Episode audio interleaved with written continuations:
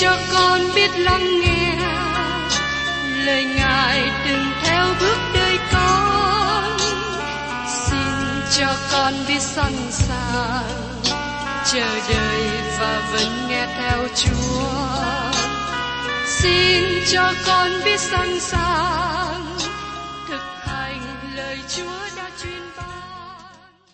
Hân hoan chào mừng quý vị đón nghe chương trình Tìm hiểu Thánh Kinh. Đây là một chương trình học kinh thánh liên tục và hệ thống trong thời gian 5 năm. Chúng ta sẽ lần lượt khảo sát từ sáng thế ký cho đến khải huyền. Mục sư tiến sĩ Mcky là người được Chúa dùng để sáng lập và thực hiện chương trình này. Ông tin rằng lời của Đức Chúa Trời có khả năng đáp ứng mọi nhu cầu cho tất cả mọi người trên thế giới, không phân biệt chủng tộc, văn hóa, trình độ tuổi tác hay phái tính. Ước mong quý vị theo dõi liên tục và giới thiệu cho thân nhân bạn hữu cùng đón nghe. Kính chào quý vị và các bạn.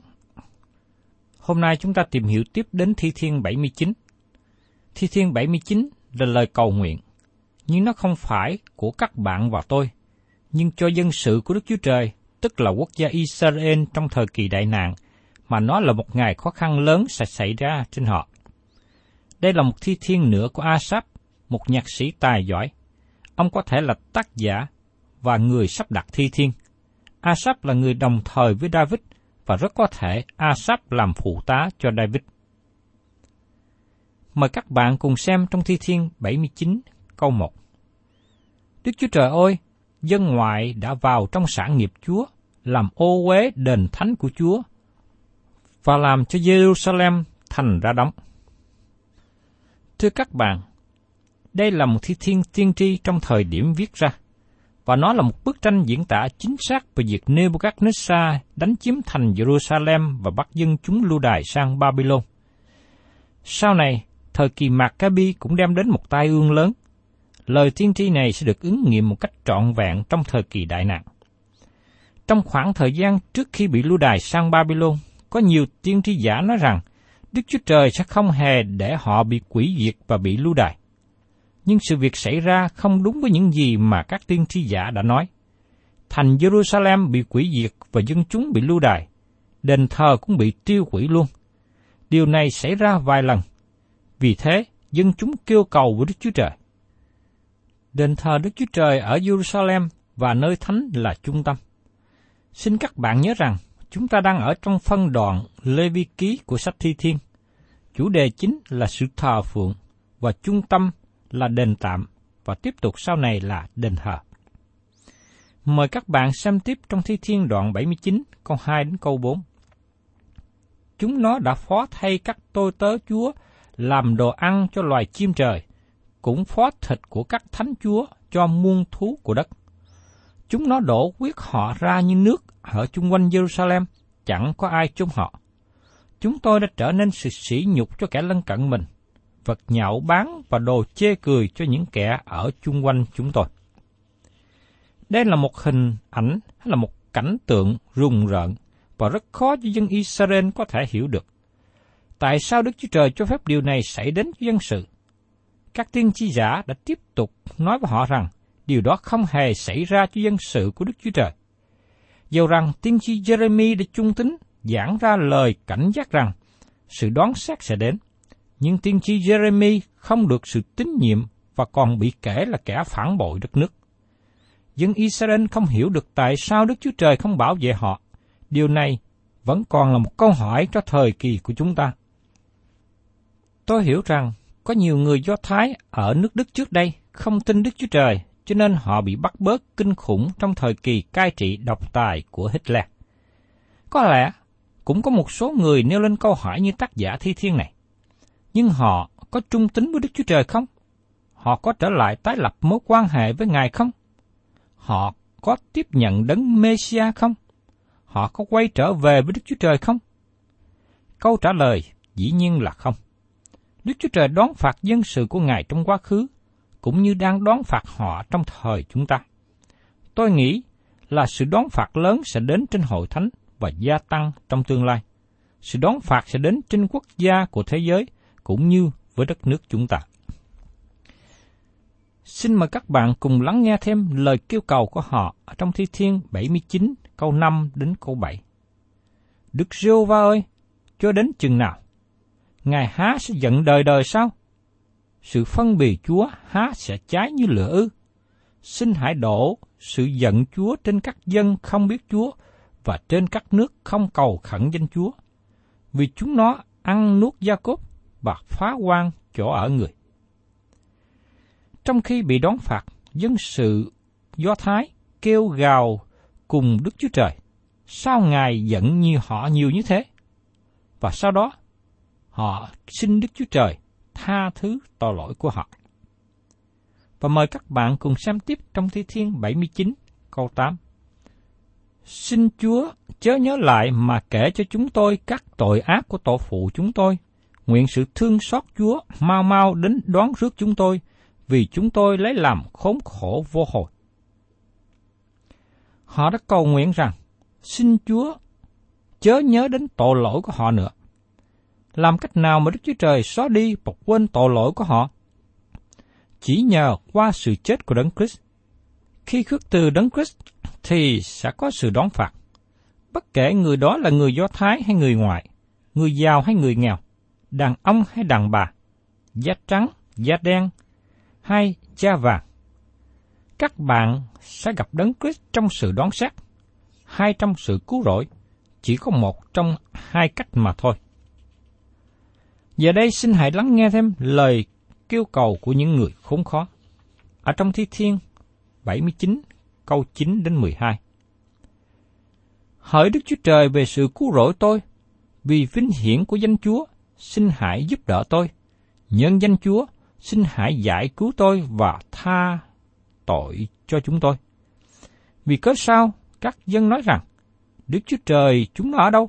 Nguyện sự báo thù quyết của tôi tới Chúa mà đã bị đổ ra, được biết giữa các dân trước mặt chúng tôi nguyện tiếng than thở kẻ phu tù thấu đến trước mặt Chúa. Tùy quyền năng lớn lao của Chúa, xin hãy bảo hộ những kẻ đã bị định phải chết. Hỡi Chúa, sự sỉ nhục mà kẻ lân cận chúng tôi đã làm cho Chúa, xin hãy báo trả sự ấy bằng bảy lần trong lòng chúng nó. Dân Israel khoe khoang rằng Đức Chúa Trời sẽ giải cứu họ. Nhưng sau đó Đức Chúa Trời không giải cứu họ làm cho họ trở nên một đề tài chê cười và các nhân ngoại nhạo báng họ. Sở dĩ Đức Chúa Trời không giải cứu họ bởi vì họ đã phạm tội cùng với Ngài và đã không nghe lời khiển trách của Ngài. Nhưng trong cuối thi thiên này có lời cảm tạ. Ở trong thi thiên 79 câu 13. Còn chúng tôi là dân sự Chúa, là bầy chiên có đồng cỏ Chúa chúng tôi sẽ cảm tạ Chúa mãi mãi, từ đời này qua đời kia, chúng tôi sẽ truyền ra sự ngợi khen Chúa. Trong dương quốc sẽ đến, sự đau buồn và nước mắt của họ sẽ biến mất luôn, và sẽ có sự ngợi khen Chúa từ thế hệ này sang thế hệ khác.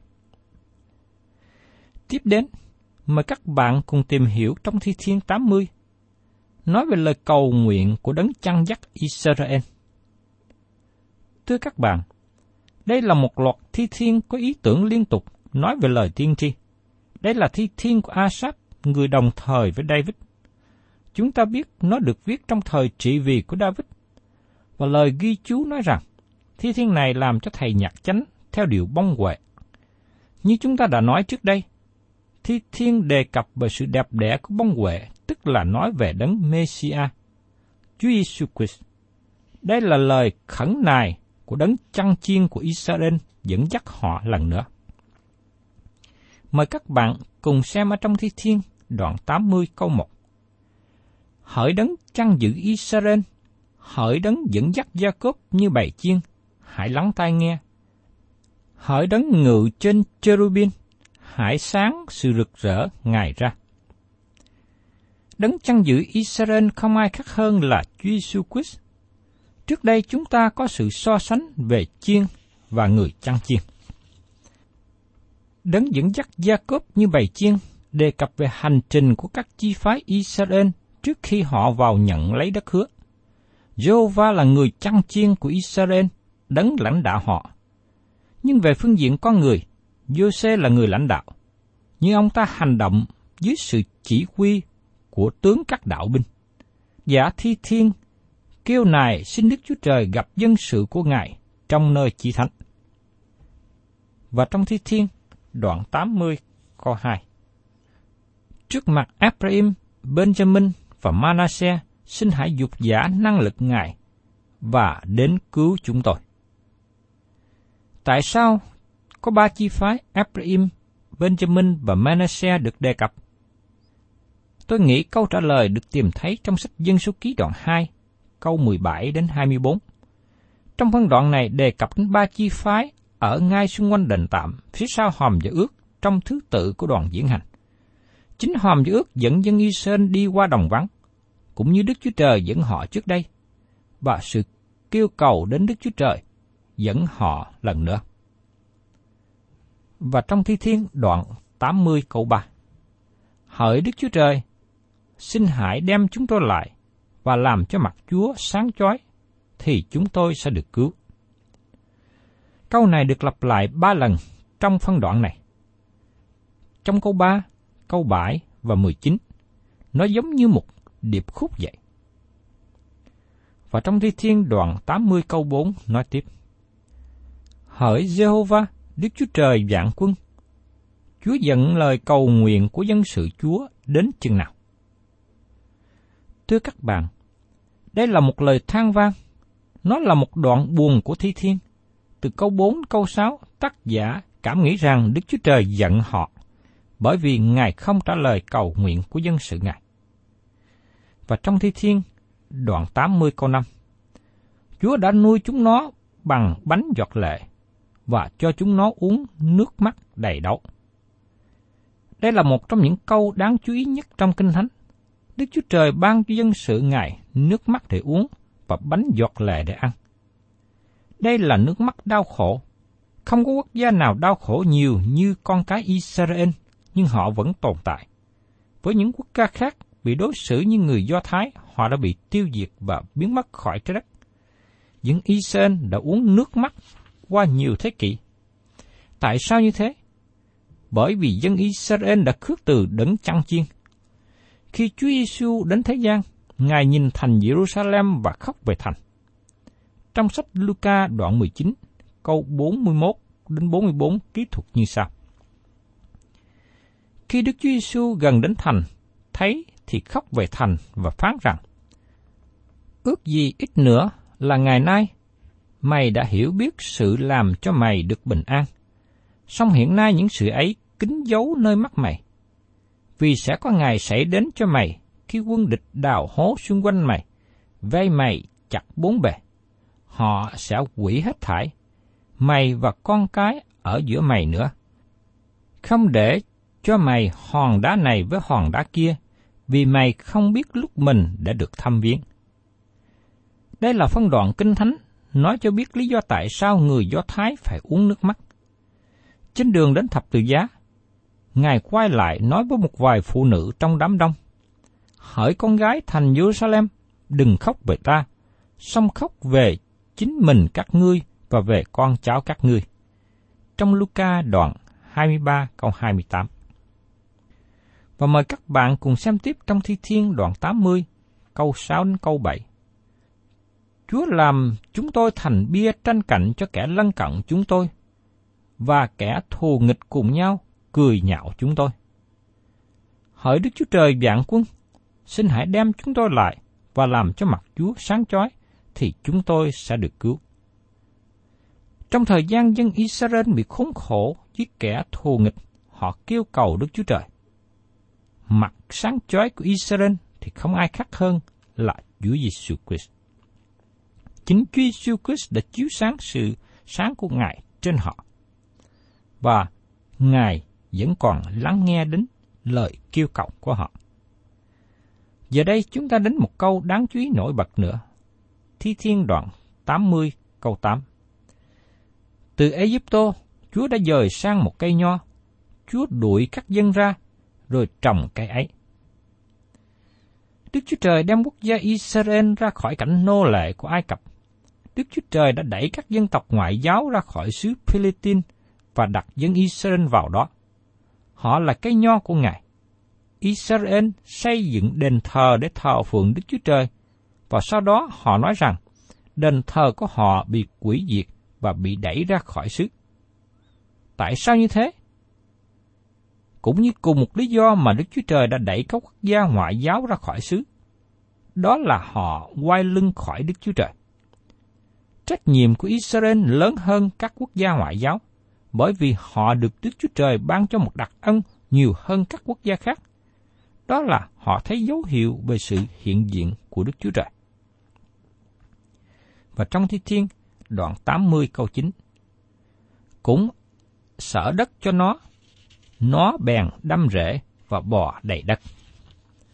Câu này nói về Israel, cây nho của Đức Chúa Trời đem ra khỏi Ai Cập và được trồng trong đất hứa. Và trong Thi Thiên 80, câu 10 đến câu 12. Các núi bị bóng nó che phủ và các nhành nó giống như cây hương nam của Đức Chúa Trời các nhành nó da ra đến biển và chồi nó lan đến sông.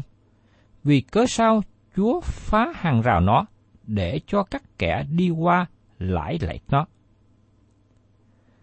Thưa các bạn, sau nhiều năm Đức Chúa Trời trồng cây nho của Ngài, Ngài đặt hàng rào xung quanh của xứ. Dân chúng sống trong xứ một cách tốt đẹp. Trong 600 năm, Đức Chúa Trời không cho phép bất cứ quốc gia lớn nào đến quỷ diệt họ đất nước Ai Cập chống nghịch dân Israel và chiến thắng, nhưng không thể tiêu diệt được họ. Tương tự như thế đối với quốc gia Syria và Hittite. Nhưng đến một ngày, khi Đức Chúa Trời cắt đi hàng rào bao bọc và để cho kẻ thù nghịch vào trong. Qua điều này, tôi và các bạn phải cần nên rút ra bài học chính mình. Nếu chúng ta biết đặt mình trong sự bảo vệ của Đức Chúa Trời, và lúc nào sự bảo vệ của Chúa còn ở xung quanh chúng ta, thì không một ai có thể đụng chúng ta hay là quỷ phá chúng ta được. Nhưng nếu chúng ta phạm tội cùng với Ngài và không nghe lời khiển trách của Ngài, khi hàng rào bao bọc của Chúa cất đi, chúng ta sẽ gặp sự khốn khổ cho chính mình. Và mời các bạn cùng xem tiếp trong Thi Thiên đoạn 80, câu 17. Nguyện ta Chúa phù hộ người của tai hữu Chúa, tức là con người mà Chúa đã chọn cho mình. Ở bên tai hữu của Đức Chúa Trời là nơi có quyền năng. Ai ở bên tai hữu Đức Chúa Trời? Đó chính là đấng Mêsia của Israel. David viết trong Thi Thiên đoạn 110 câu 1 như vậy. Đức Sô Va phán cùng Chúa tôi rằng, hãy ngồi bên hữu ta cho đến chừng ta đặt kẻ thù nghịch nơi bệ chân cho ngươi. Chúa Giêsu đã đến và làm cho ứng nghiệm điều này trong chính Ngài. Khi Ngài thách thức kẻ thù nghịch và tuyên bố Ngài là đấng Messiah. Như được chép ở trong sách Matthew đoạn 22, câu 41 đến 44. Khi người Pharisee nhóm nhau lại, thì Đức Chúa Giêsu hỏi họ rằng: Về đấng Christ, các ngươi nghĩ thế nào? Ngài là con ai? Họ đáp rằng, con vua David. Ngài đáp rằng, vậy vì cớ nào vua David được Đức Chúa Trời cảm động, gọi đấng Christ là Chúa mà rằng, Chúa phán cùng Chúa tôi, hãy ngồi bên hữu ta, cho đến khi nào ta để kẻ thù nghịch ngươi dưới chân người. Trở lại trong sáng thế ký đoạn 35 và câu chuyện của Ra trên khi bà sanh đứa con trai thứ nhì dọc trên con đường dẫn về Bethlehem. Benjamin là một cậu bé trai, nhưng bà mẹ không gọi con mình bằng tên đó. Bà nhìn con và đặt tên là Benoni, có nghĩa là con trai của sự đau đớn. Trong lúc Jacob nhìn đến con và đặt tên là Benjamin, bởi vì đó là con trai của tai hữu. Benjamin là hình ảnh biểu tượng về Chúa Giêsu Christ. Ngài đến thế gian lần thứ nhất như là con trai của sự đau khổ. Nhưng hiện nay, Ngài ngồi bên hữu Đức Chúa Trời. Đức Chúa Cha nói về Ngài, hãy ngồi bên hữu ta, cho đến chừng ta đặt kẻ thù nghịch ngươi làm bệ chân cho ngươi, vào một ngày trong tương lai. Từ đó, Ngài sẽ trở lại. Và trong Thi Thiên đoạn 80, câu 18 và 19. Rồi chúng tôi sẽ không lìa khỏi Chúa nữa. Xin hãy làm cho chúng tôi được sống lại, thì chúng tôi sẽ cầu khẩn danh Chúa. Hỡi Jehovah, Đức Chúa Trời vạn quân, xin hãy đem chúng tôi lại, làm cho mặt Chúa sáng chói, thì chúng tôi sẽ được cứu. Dân Israel ăn năn và cầu khẩn Đức Chúa Trời phục hồi họ trở lại. Tôi mong rằng quý con cái Chúa ngày nay hằng bước đi trong sự dẫn dắt chăm sóc của Ngài. Vì nếu không, quý vị sẽ rơi vào hoàn cảnh khốn khổ. Thưa các bạn, tiếp đến chúng ta cùng tìm hiểu trong Thi Thiên 81. Thi Thiên 81 cũng giống như một số thi thiên khác, tức là nó liên kết với những thi thiên đi trước nó. Nói một cách khác, chúng ta có một câu chuyện liên tục Lời cầu nguyện trong các đoạn trước đây không phải là lời cầu nguyện của cơ đốc nhân. Nó thuộc về thời kỳ gian trưng của Gia Cốp ở thời cuối cùng. Lời cầu nguyện của chúng ta hiện nay là Lại Chúa Giêsu, xin hãy đến mau chóng, như được chấp trong sách Khải Quyền đoạn 22 câu 20. Thi thiên 81 là bài ca của sự cứu rỗi. Nó bắt đầu với một ghi chú. Thi thiên của Asap làm cho thầy nhạc chánh dùng nhạc khí ghi tích. Mời các bạn cùng xem Thi Thiên 81, câu 1 đến câu 4. Hãy hát reo cho Đức Chúa Trời là sức lực chúng ta. Hãy cất tiếng la vui vẻ cho Đức Chúa Trời của Gia Cốp. Hãy hát sướng và nổi tiếng trống côm, đờn cầm êm dịu với đạn sắt. Hãy thổi kèn khi trăng non, lúc trăng rằm, và nhằm các ngày lễ chúng ta vì ấy là một luật cho Israel, một lễ cho Đức Chúa Trời của Gia-cốp. Tôi nghĩ rằng điều chủ yếu trong phân đoạn này là việc thổi kèn trong đêm trăng sáng. Đây là một điều rất đặc biệt, bởi vì mặt trăng xuất hiện trước khi mặt trời của sự công bình mặt lên giữa sự chữa lành trong cánh bóng của Ngài. Ngài đến để cứu họ. Đó là hình ảnh tốt lành về lễ đền tạm dân Israel có bốn ngày lễ lớn trong dịp đầu năm. Lễ vượt qua, lễ ngũ tuần, lễ trái đầu bùa và lễ đền tạm. Trong Thi Thiên 81 có âm điệu giống như lễ đền tạm và cũng được gọi là lễ thổi kèn. Vì ấy là một luật cho Israel, một lệ cho Đức Chúa Trời của Gia Cốp. Đây là một ngày lớn và sẽ ứng nghiệm trong tương lai. Và mời các bạn xem tiếp trong Thi Thiên đoạn 81, câu 8 câu 10. Hỡi dân sự ta hãy nghe, ta sẽ làm chứng cho ngươi. Ở Israel, chớ chi ngươi khứng nghe ta. Giữa ngươi chẳng nên có thần lạ nào, ngươi cũng chẳng nên thờ lại thần kẻ ngoại. Ta là Jehovah, Đức Chúa Trời ngươi, đấng đã đem ngươi lên khỏi xứ Egypto. Hãy hạ quát miệng ngươi ra, thì ta sẽ làm đầy dậy nó. Chúa nhắc nhở họ quá khứ trước đây. Đức Chúa Trời đã làm thành lời hứa của Ngài cho dân Israel. Điều này có một bài học thuộc linh cho chúng ta. Đức Chúa Trời không dẫn tôi ra khỏi Ai Cập, nhưng Ngài đã cứu chuộc tôi khỏi tội lỗi, tương tự như Ai Cập của thế gian. Giờ đây Đức Chúa Trời nói, xin hãy mở miệng rộng ra, Ngài sẽ đổ đầy phước hạnh thuộc linh. Ngài đã làm điều đó. Đức Chúa Trời là đấng tốt lành cho tôi. Và mời các bạn cùng xem tiếp trong Thi Thiên 81, câu 11 đến 16. Nhưng dân sự ta không khứng nghe tiếng ta, Israel không muốn vâng theo ta. Vì vậy, ta buông chúng nó đi theo sự cứng lòng chúng nó, để chúng nó đi theo mưu kế riêng của chúng nó.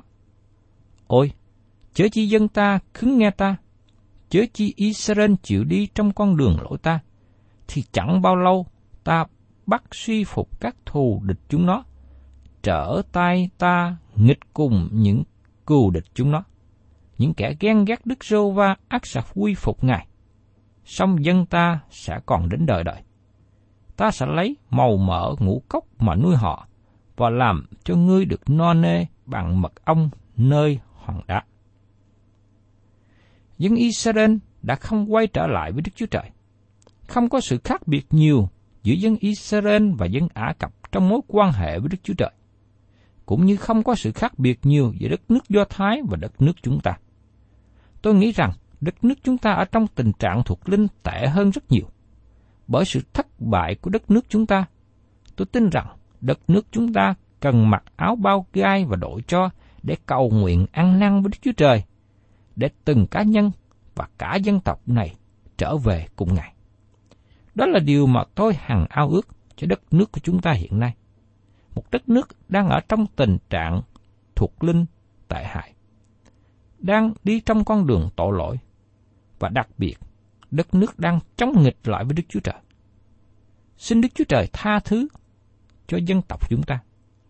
Xin Chúa cho từng cá nhân cũng như cả đất nước này biết ăn năn và quay trở về cùng Đức Chúa Trời để được Ngài ban phước hạnh dồi dào.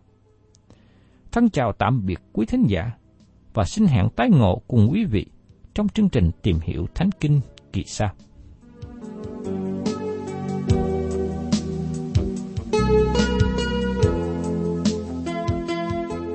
Cảm ơn quý vị đã đón nghe chương trình Tìm hiểu Thánh Kinh. Nếu quý vị muốn có loạt bài này, xin liên lạc với chúng tôi theo địa chỉ sẽ được đọc vào cuối chương trình. Kính chào quý thính giả.